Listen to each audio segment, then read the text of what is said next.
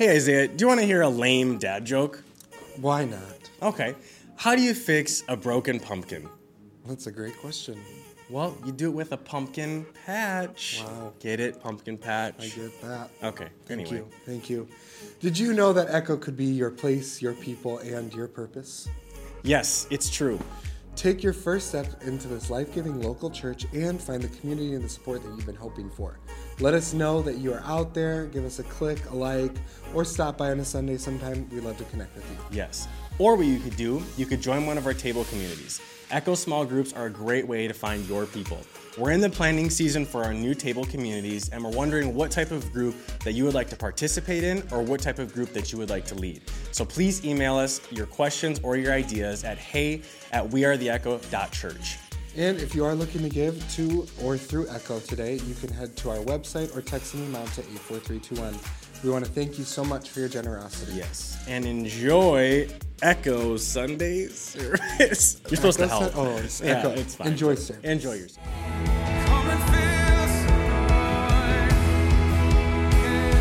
Sing that first verse again. Come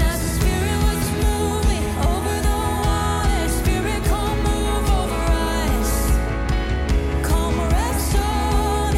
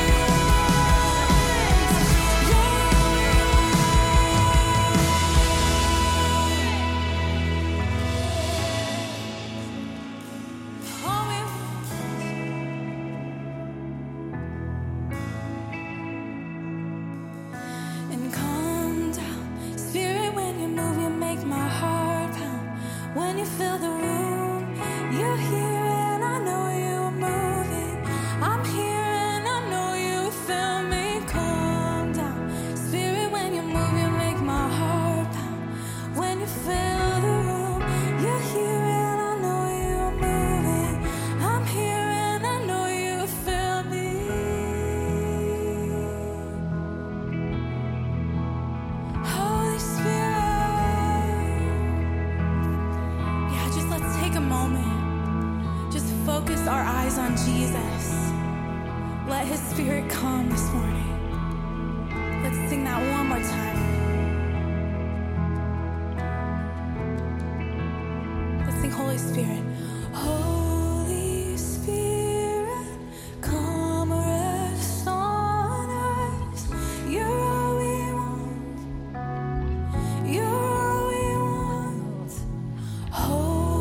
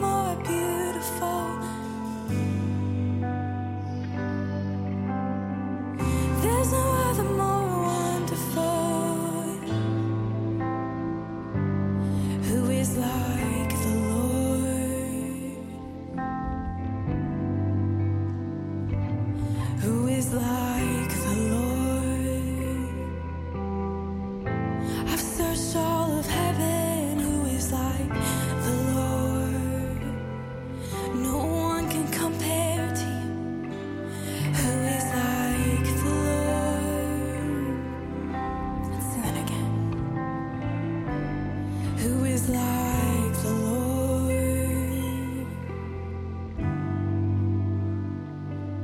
Who is like the Lord?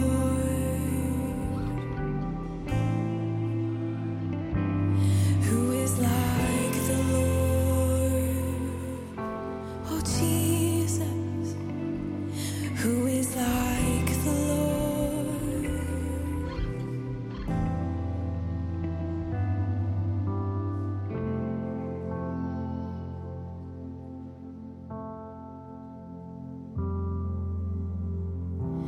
There is none like you. No one else can touch my heart like you do. Oh, I could search for all eternity long and find there is none like you. Come on, can we lift our hands and sing that if you know that today? Oh, there is none like you, Jesus. No one else can touch my heart like you do. Oh, I could search for all eternity long and find there is none like you. Sing, I could search.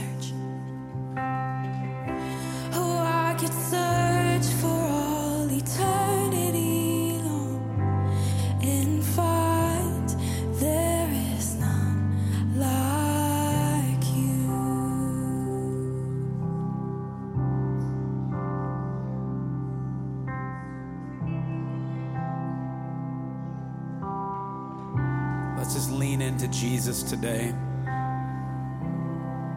Let's not be in a hurry.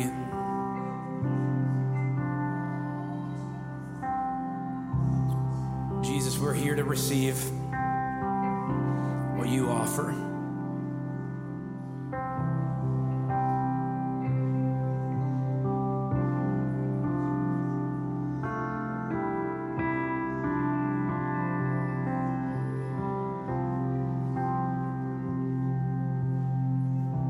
In a unique way this morning, I feel like someone came into this space and you need a healing. You need a miracle. And what you need to hear today is that you're not alone, that God sees you and he wants to do something significant in your life today. So if that's you, if you need a healing, you need a touch from God this morning, will you just raise your hand? Let's be the church today. Can we do that? I see a few people back here. And if you see someone raising their hand and you feel comfortable, find someone. And let's just make this a place of prayer, a house of prayer. Jesus, today that we acknowledge that there is no one like you. God, we just believe. We believe that you do miracles still. We believe that you are God. We believe that you see our need. God, we believe that you love us. We believe, God, that you have your best intentions for us. We believe you're capable. We believe that you're able. Jesus, we believe you are Lord. We believe you are the healer.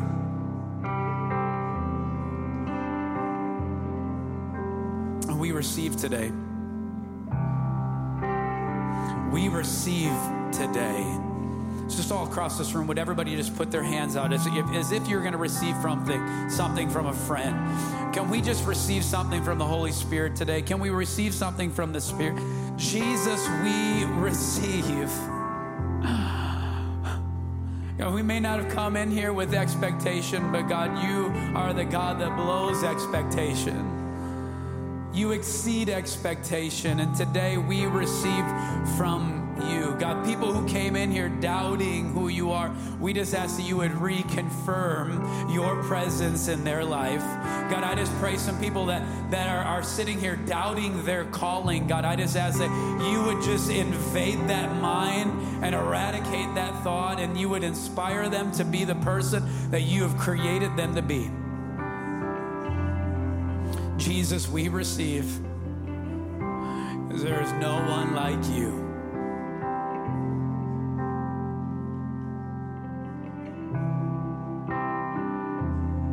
In Jesus' name. Everybody said?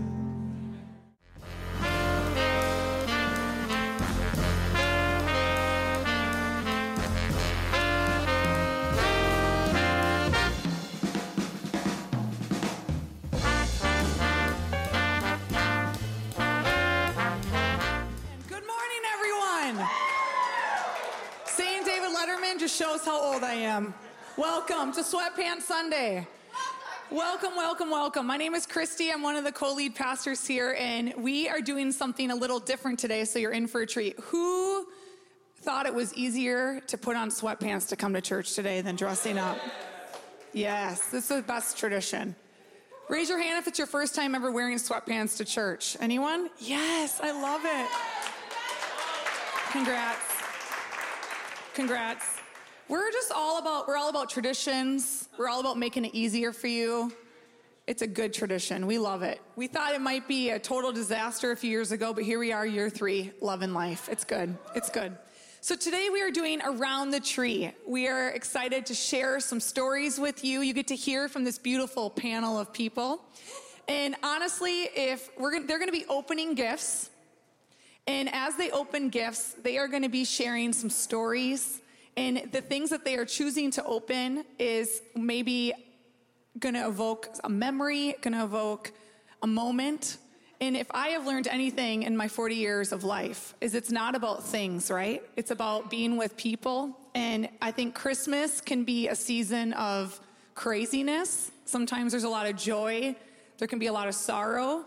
Some of you may be here and there's an empty seat next to you and you've lost a loved one, but we just want to take this time in the next half hour and inspire you. Our heart is to motivate you and encourage you where you can walk away today feeling a little lighter and feeling a little sense of hope and joy. And so we don't want to minimize anything you've ever gone through or what Christmas is represented, but we believe there's a lot to celebrate. And so we're going to hear from Isaiah first. So Isaiah, we'd like to see what you're going to open for us. Let's cheer for Isaiah. He's going to open his present there, and then are you going to? He's preaching, guys. We'll everyone, see. Clap for Isaiah again. He's going to give us a word. It might turn out being a message. We'll see. What is it? Throw that tissue. What do you got for us? So, I have homemade tamales as my gift. Ooh ah. Oh. Take a bite. Yes. I do have to admit, though, Christy, I forgot. Well, let's just say this. My family's gone in Mexico, Texas for the holiday. They left me and my wife. And normally we do this, and you're going to hear me talk about that. So thank God for my family and other Mexican family, because I found these in a family in Dodge Center had them. Yeah, so random family in Dodge Center. I utilized resources, you see. But yeah, so my gift is a tamale. If you don't know what this goodness is, wrapped in corn husk. Yeah. Andy was a youth pastor for 15 years, if you can't tell right now. Yes. Okay. So I'm assuming just based on cultural norm, this has a little tie around it, if you don't know, which means it's probably hot, okay?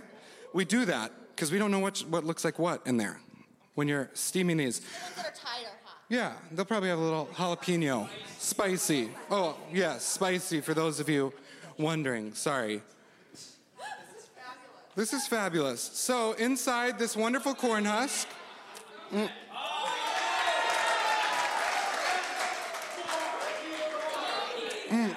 It's not my grandma's, but it's fine. Okay? Like I said. But anyway. Dodge Center here, folks. Dodge Center. If you don't know what that is, it's stuffed with cheese, meat. Wow, this is a lot harder to talk. And it's steamed in a big pot. And it's usually served with, thank you, Sam. Served with pico de gallo, that's what they say. And chips on the side. We will not be repeating this next service. And for those of you who don't know, I am part Mexican, even though my wonderful skin color does not show that because we are in the middle of December, but I will show you up in July, okay? But why the tamale? Chew first. We'll watch you chew. Chew and swallow. Okay, so tamales are really good. I'll you chew, take a swig of water. Mm-hmm. It's okay. I do want to say that the Cass family has received homemade tamales from Isaiah's mom on Christmas Day in the years past, and it is the best. We've gotten the text message, check your mailbox, and if you've never, who has never had a tamale before? Okay, this is an assignment. Okay, next year. If you can't make homemade because it's a tedious process, mm-hmm. Trader Joe's or Costco, okay, people? They're delish. That was my first mistake. Should have went there. It's okay. It's okay. All right. Anyway, so why the tamale for me? I grew up with a family making these around the holidays every year, whether it be my parents or my grandparents or even my aunts and uncles. The tamales would take so much time to prepare. We had to prepare the ingredients, the meat, the masa, which is that wonderful thing that I just ate, just wrapped around, soak the corn husk, all these things took a process. And I would say it probably took like a normal year, it'd be like a week of prep. So a lot of prep goes into these, and then they steam for hours. So the process of all this food leads to something greater. And as I was preparing for this, it didn't matter about the time that was put into making these. But my abuela, which that's grandma, if you don't know, in Spanish, that's what we called her. She always instilled this action of hospitality. And I just want to talk about that concept of hospitality for a moment. So hospitality, if you don't know, it can be defined as quality or disposition of receiving and treating guests and strangers in a warm, friendly, and generous way. Amen? Like, we love that here. Super cool to hear that portion, but what I find fascinating is when the word hospitality was directly translated from Greek, it literally means love of strangers. Love of strangers. And in Romans 12:13, it says, contribute to the needs of saints and seek to show hospitality. Seek to show hospitality. And hospitality is a virtue that is both commanded and commended through Scripture. We see that. In the book of Leviticus, we see and are told to love the foreigner, love the stranger, love the distant one as yourself, which not always easy. But I would define that as to be hospitable. And in Matthew, we see Jesus doing ministry, and through that ministry, we can see that he completely depended on the idea of hospitality, because it's not like Jesus walked into the nearest Hilton and the doorman was there with an ice-cold beverage. It's not how it was. He was teaching and doing miracles, and while he did that, he stayed and slept in others' houses. So people would simply open up their doors and be like, you stay here. The disciples, they stayed and slept, they ate in people's houses, and they did ministry. They were shown hospitality. And Paul, in Acts 16, was teaching, and a woman named Lydia opened her house to Paul because she was so enthralled by his teachings, she actually was saved because of Paul coming through their city. Lydia allowed for others to gather and to have a place to hear the good news because she knew what it could do. And I'm getting a little choked up because you see, that name Lydia correlates because that's my grandma's name. Abuela Lydia. She's 95. There's so much memory. While I was growing up, I remember during Christmas visits to Texas and Mexico that there was always people at the table. That there are plates of tamales, much bigger than these, platters. It looked like a heavenly feast. And some people I knew and some I had no idea who in the world they were, and I'm talking like it could have been fourth cousin Omedo brought his friend's wife. Like, it could have been that way. But that was my grandma. She instilled and still does until this today at 95 years old. That's where my parents are right now. This is what she showed us to do, the spirit of hospitality. And one of the greatest things about gathering is that I get to see people become aware of who Jesus was, not because of a straight out conversation about Jesus or like throwing a Bible at them. And let me just tell you this, like if you've never seen a Latino grandma pray for someone or something, it's a whole nother game. If you want to see it, go look it up on YouTube. There's some there. But it wasn't because she threw the Bible or was harping down people's throats that made this concept of hospitality real. It was because she simply opened the door. Yes. That's it. You entered the room and you knew that it was a safe place. You knew that it was a place of refuge, a place to come as you were, no matter what was happening in your life. A process of transformation started in people's lives because the table was open. And I think in this season, we need to be reminded of the original meaning of hospitality. We emulate Jesus's love and compassion when we show hospitality. Not only to people in our church body, but even more so to the strangers that we encounter that may walk through these church doors, and maybe, you know, the man serving you at the Starbucks drive-thru or the person that's less fortunate. Those are all aspects that we can emulate this hospitality. And I encourage us with this. And I know that fear is real, and some of you are like, I'm not putting a stranger in my house. COVID's still happening. I'm not doing it. Well, what if we did this spirit of hospitality through the actions? What if you showed up to work tomorrow after the holiday and there was a new joy upon your life because you understood the concept of what being hospitable means? And I think this whole concept of hospitality, you know, we talk about it all the time at our serve team meetings. Like if you serve here, you understand like Echo is thriving with hospitality because we understand that the hospitality leads to transformation in someone's life. Like that's why we emulate this. And when I look back into the scriptures and see that transformation happened because someone opened up their home, their table, they were hospitable, and this allowed for a kingdom transformation to happen. And in parallel, because of Abuela sitting in this example and instilling this culture into my family, I've brought it into my home with my wife. We have opened up our home to people. We have sat at the table with a meal and had really hard conversations with people because that suddenly became their safe place. And through that process, transformation began not because of us, but because of the action of hospitality. Yeah. And as I close, I'll say this. Hospitality is not to change people, but it's to offer them a space where change can take place in their life. That's it.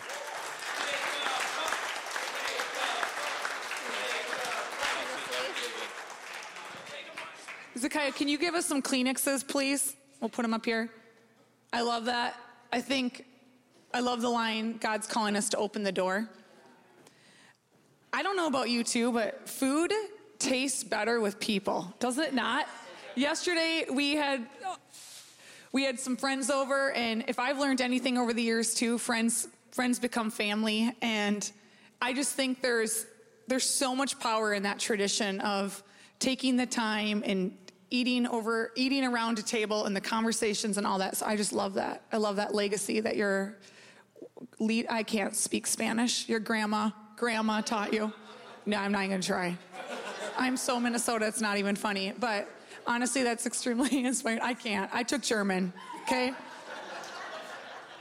Ich heiße... Don't remember. 40 years old.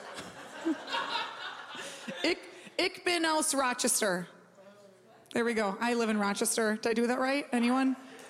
Ich bin aus Rochester. We're going to move along. But I do want Isaiah... and Lizzie to make a YouTube video of you making tamales. Teach us, please. There's your Christy assignment. We'll eat them. Yep, platters. Thank you. Thank you. All right, Samantha Joy, would you open your Prezi for us? This mic is a little greasy. Ooh, it's okay. I'm just gonna... You need a Clorox wipe? It's fine. It's going to be great.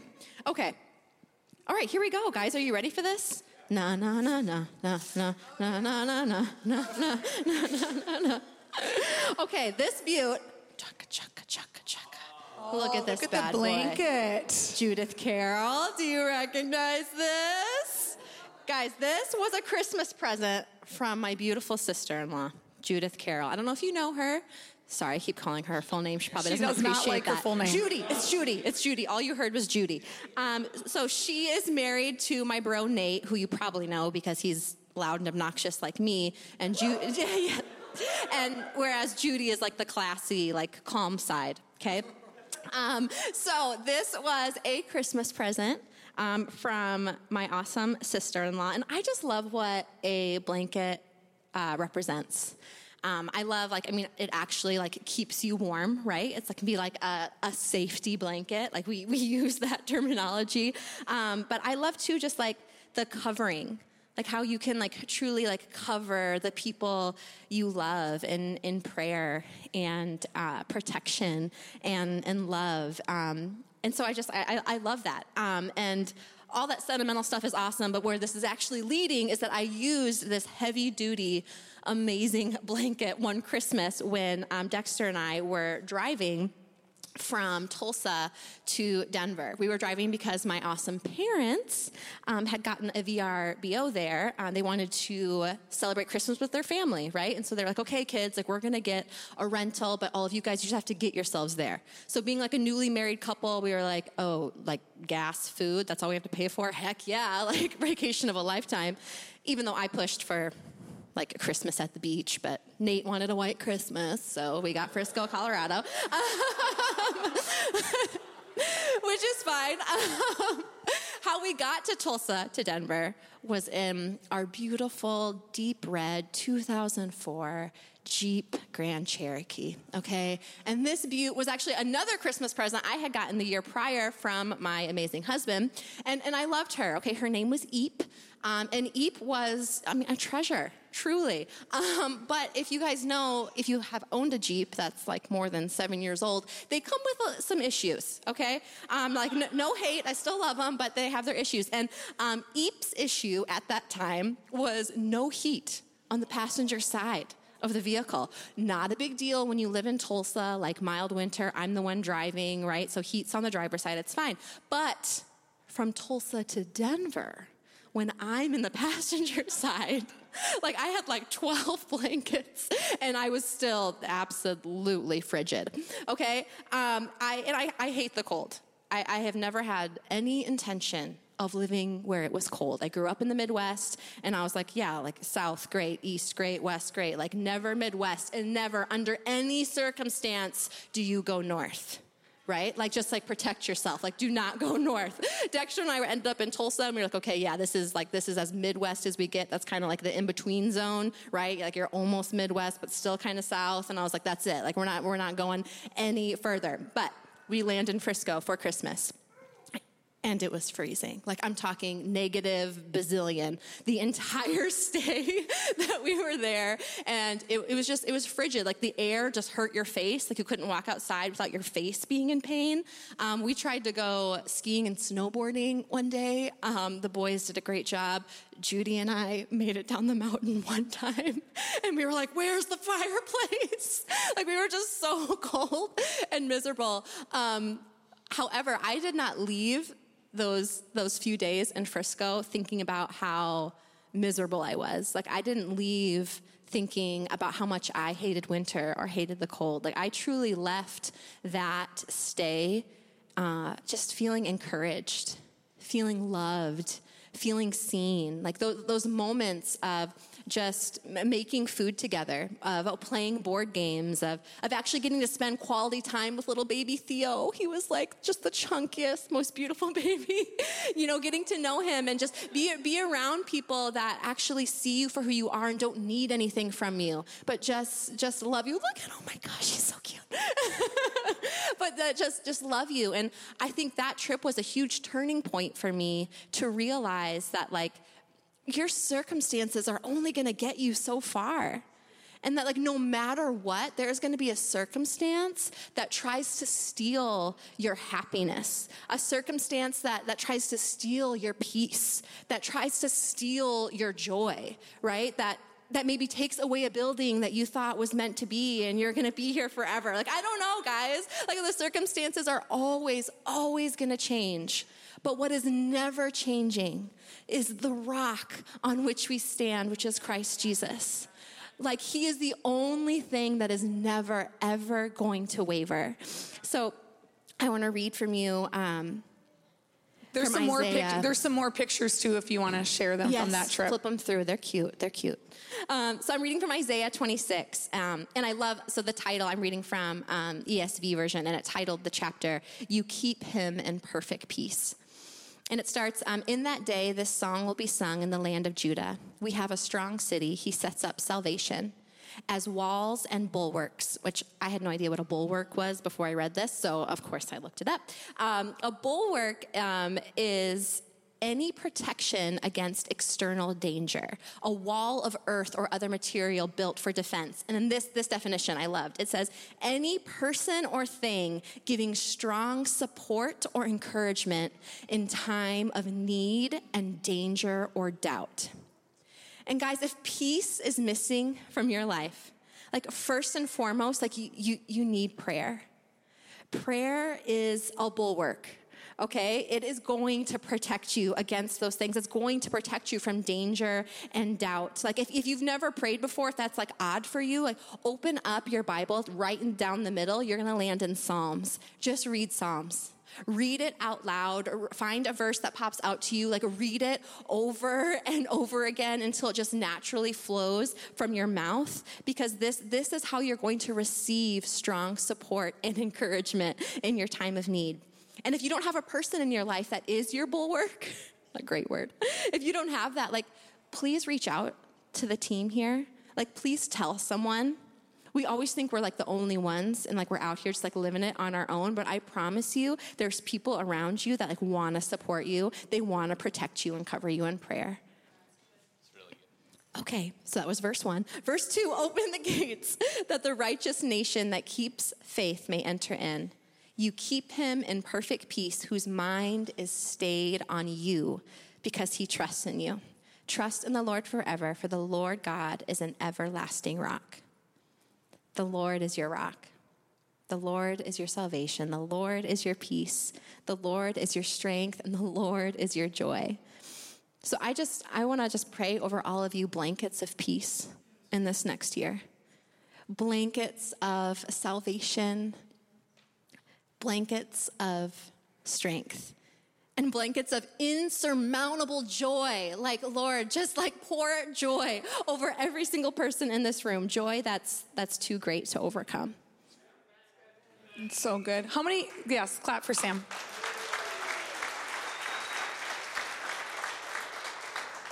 Sam, how many years ago was that trip? That would have been 2015. 2015. So going on 7 years. 6 years ago. I guess. 6 years ago. So 6, yeah. One thing, if you don't know this about the Kemet Metzger family too, that I think is super interesting is Theo was the first grandchild. How many grandbabies are there now? Just kidding. I knew that. Titus. But how many were there at that point? 3? Okay. So now there's a litter. And when I see your family too, it's not about where you are, it's about who you're with. You know, and on that trip, you all were dispersed across the U.S., traveling to be together, and now they all live in Rochester. And they probably wouldn't have handpicked Rochester, but we love Rochester. But if I have learned anything, it's changing and pivoting the way that we think, you know. And I know for me, I've had to shift gears on my dream city. When I read this, Being Strong City, I like to change the word city to home. That God calls us to have a strong home, to open our gates, to open our doors, to let people in, and that we are people to be pillars, to be able to provide blankets of peace. Blankets have been my jam this season too. I've given a lot of blankets away as Christmas gifts. I just think honoring people and saying thanks for being a blanket and a covering over me. Thanks for praying for me. And Andy and I have really felt that in this season, but I'm really inspired by what you said. And I see we don't prepare to connect these ahead of time. I just always love how God orchestrates that. And so even just seeing the hospitality and the trust and the peace, because I connect trust with peace. And if you want peace, you have to trust God. And so give him your burden. So Scotty, you're up. That was my fault, in case you guys wonder. It's not the sound people's fault. I forgot to turn it on. I was so bad. People look back there as soon as something gets. It's not your fault. You guys are doing amazing. Thank you. Yeah. So I just really want to thank Andy and Christy for letting us be up here. And I feel like the best way to honor them is with a joke. Don't you guys think? I mean, that's just... Okay, so why was 6 afraid of 9? 7, 8, 9. But that doesn't work because it's 9, 8, 7, right? Oh, nice. Oh, it's good. Get it. I tried to find the worst one I could. It felt like the right thing to do. Okay, so I like what Christy just said and the idea of the connections between the ideas. And so this is the third Sweatpants Sunday, and you've gotten to hear from either me or my wife or both every Sweatpants Sunday. I know, and I feel like we've talked a little bit about tradition. Isaiah and I were talking about tradition yesterday. My word for our idea is legacy. And I want to talk a little bit about legacy in kind of a big picture way. But there's this story in 2 Samuel, and we can put it up on the screen, and I'm going to paraphrase it because it's a lot of verses. But like there's this guy, David, and he starts off and he's like shepherd kid, which by the way, the shepherd is always like just the not brightest kid. Like kid who's out there in the fields is, so David's out there and slowly over time becomes king and does all these really incredible things. And then what God does is he uses a prophet and he speaks to David and he says, listen, you did these things. God wants to do these other things. We're going to build a house. Your son's going to be the one who builds the temple, all these really cool stuff. And then he starts to talk about legacy. And he basically says, what you've done and your faithfulness and the foundation that you've laid will be reaped by generations to come. Okay, that's what all that says in a much more eloquent way. Please look that up, 2 Samuel. And so there's this idea that because of what David had done and the decisions that he made, it created a legacy. And it created a legacy that exceeded David's lifetime. And so my gift is, it's funny, I like that not one of us got like Matchbox cars out or Barbie dolls or anything. Like, we all went to these kind of more, like sentimental things. And I think that kind of speaks to what's really important at Christmas. Like I was like, what was the gift I got? And then when I was thinking about it, my grandma every year sent me Christmas ornaments, like Hallmark Christmas ornaments. Now I say every year, and I'll explain that in a second, but this one is from 1993. It says Santa Claus Lanes on it, and it's a bowling bag. It's great. I was a bowler probably at that time. A championship bowler at one point, just for the record. I know. Did you have your own bowling ball? I did. I actually didn't have my own bowling. Bummer. I know. I don't know. You deserve your own. I just, hey, the lanes were, I was just good to go. This one says Feliz Navidad, and it's a little pepper on it. And this one's from 1990. So what my grandma did, I was the first grandchild. And what my grandma did is she sent me ornaments every year. Now, she didn't start right away. Like, I feel like this idea came to her later. So, like, I don't have an ornament from, I was born in 79 or 80 or 81. Like, they kind of kick in around 85-ish. Okay, that's my guess when this became the thing. This year's the first time I've been in a Hallmark store, so I had no idea how much money my grandma was actually spending on ornaments. Like, Hallmark ornaments are a little more expensive than I realized. So she sent them to every grandchild every Christmas until they turned 18. And what I've been thinking about was this idea of legacy and spilling over, and the investment that you make kind of becomes some other things that other people make. So one of the things our family does now, and partially because of what my grandma did, is we go to the store every Christmas and we all buy ornaments. So I brought some from my kids. This is, Joey picked out Elsa one year. And Nick's got the DeLorean. It's pretty rad. I'm just throwing that out there. What else we got in here? Oh, Veda picked out the Central Perk couch one time. So I was thinking about the way Jesus views legacy, the way Jesus views family. And I want you to know that in some cases, we use the word legacy and family interchangeably. But I'm somebody who believes that blood is important, but I believe life is more important. So, like, I love what Christy just said earlier, which is friends become family.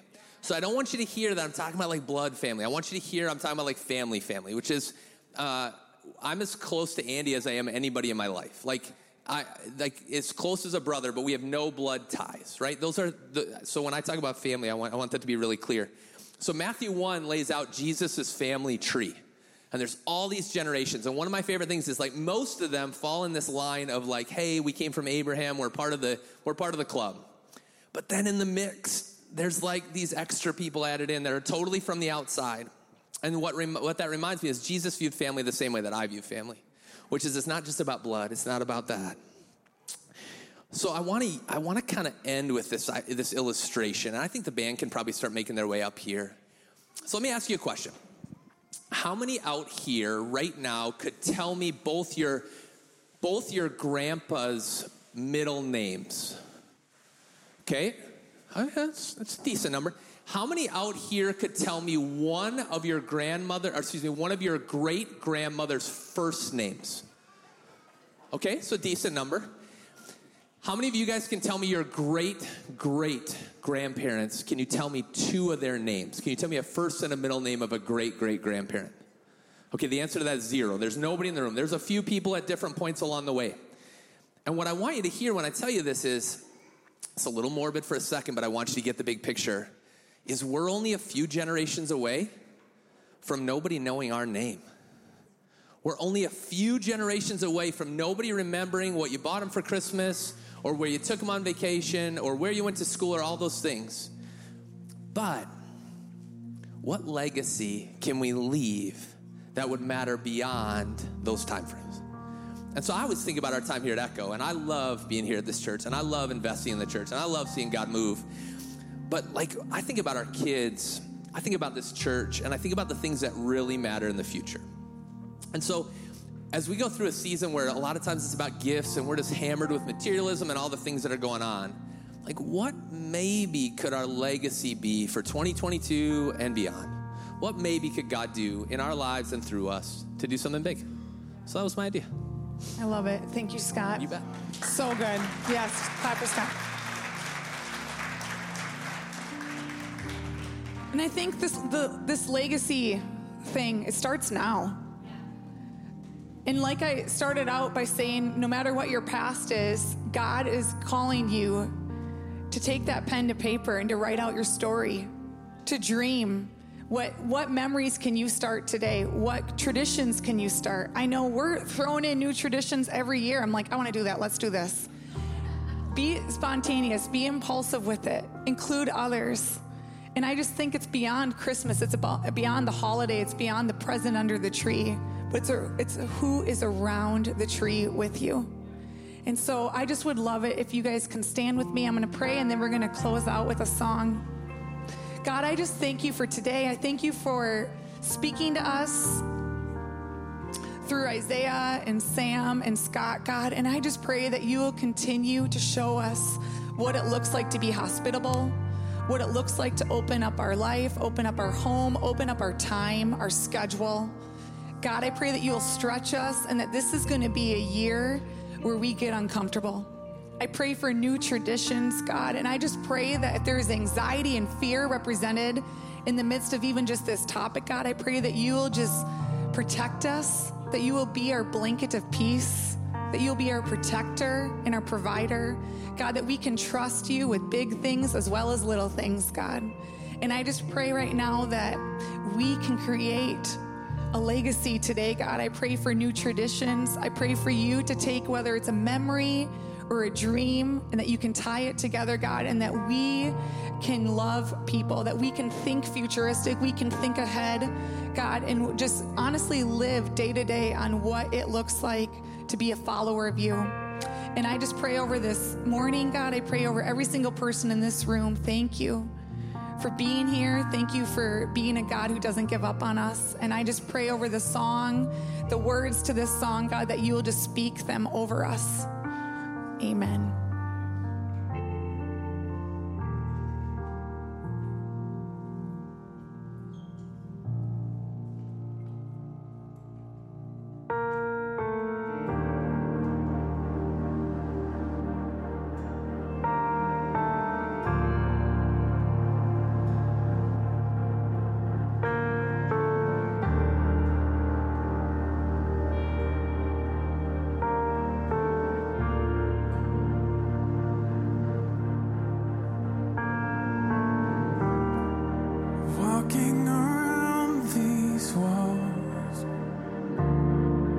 I thought by now they'd fall, but you have never failed me yet.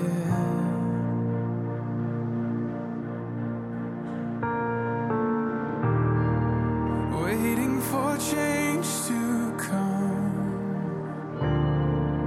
knowing the battle's won, for you have never failed me yet.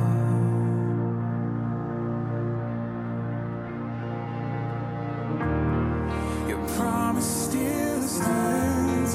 Great is your faithfulness, faithfulness.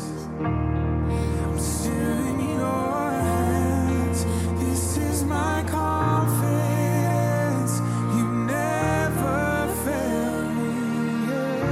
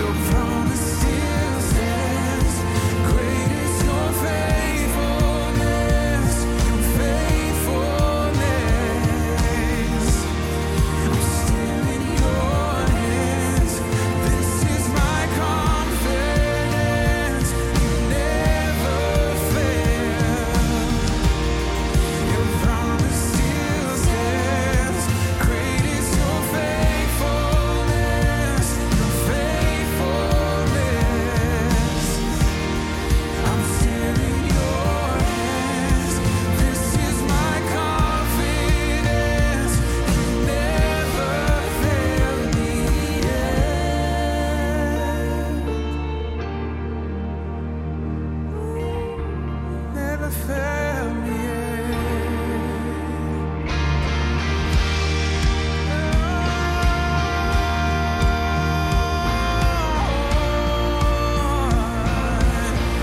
You move the mountains, Lord, and you always make a way when there is no way, Lord.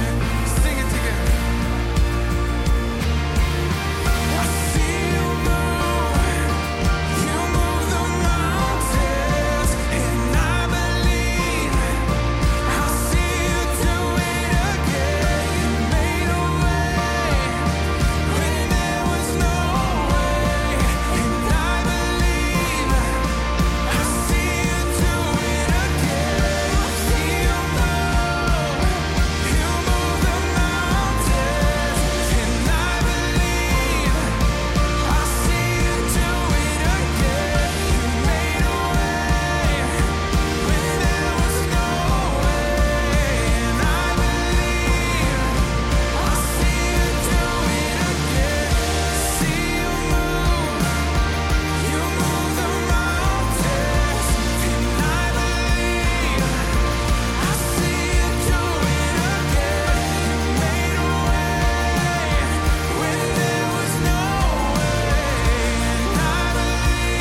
see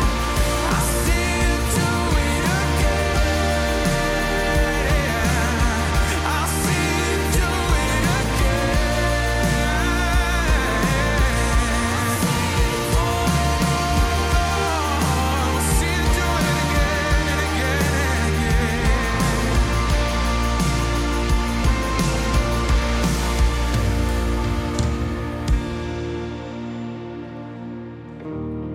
Your promise still stands. Great is your faithfulness, your faithfulness. Still in your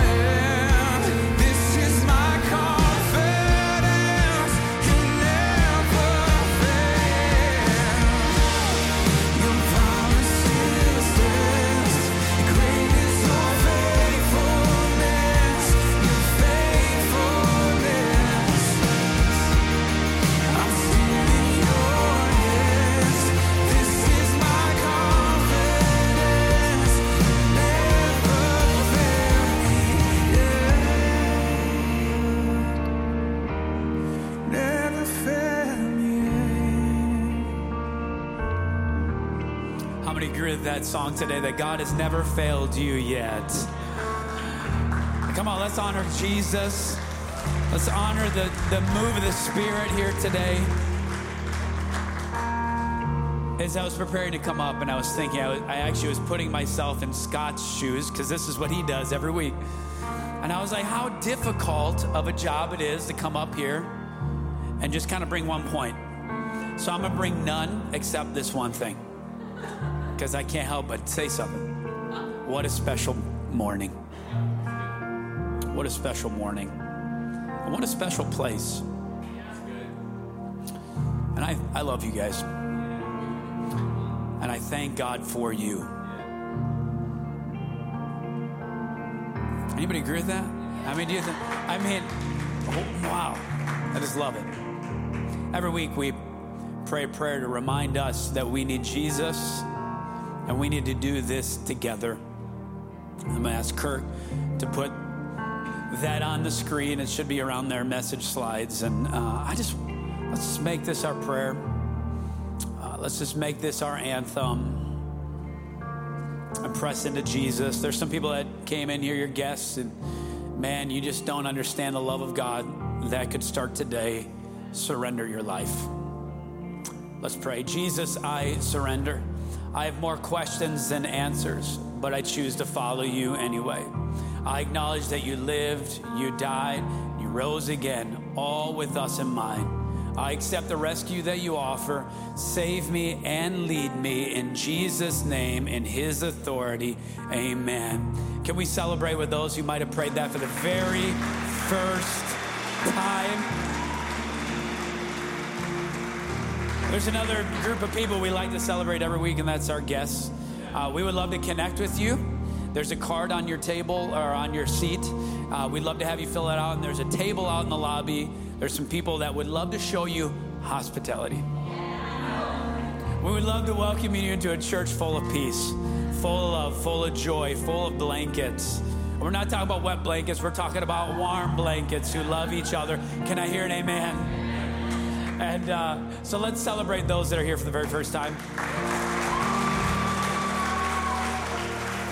Two more things. Next week, I'm starting a new series called 100% Juice. We're going to lean into the fruits of the Spirit and just kind of like lean and go, hey, when we're squeezed, what comes out of us? You know, I don't know if it's a prophetic message of what might happen next with us as a church or individually, but you know what? I'm resolute. I am moving forward. I'm pressing forward. I'm going to be who God's called me to be. Echo Church is going to be the church that Echo's supposed to be, and we're going to be the light in the middle of the city. Amen.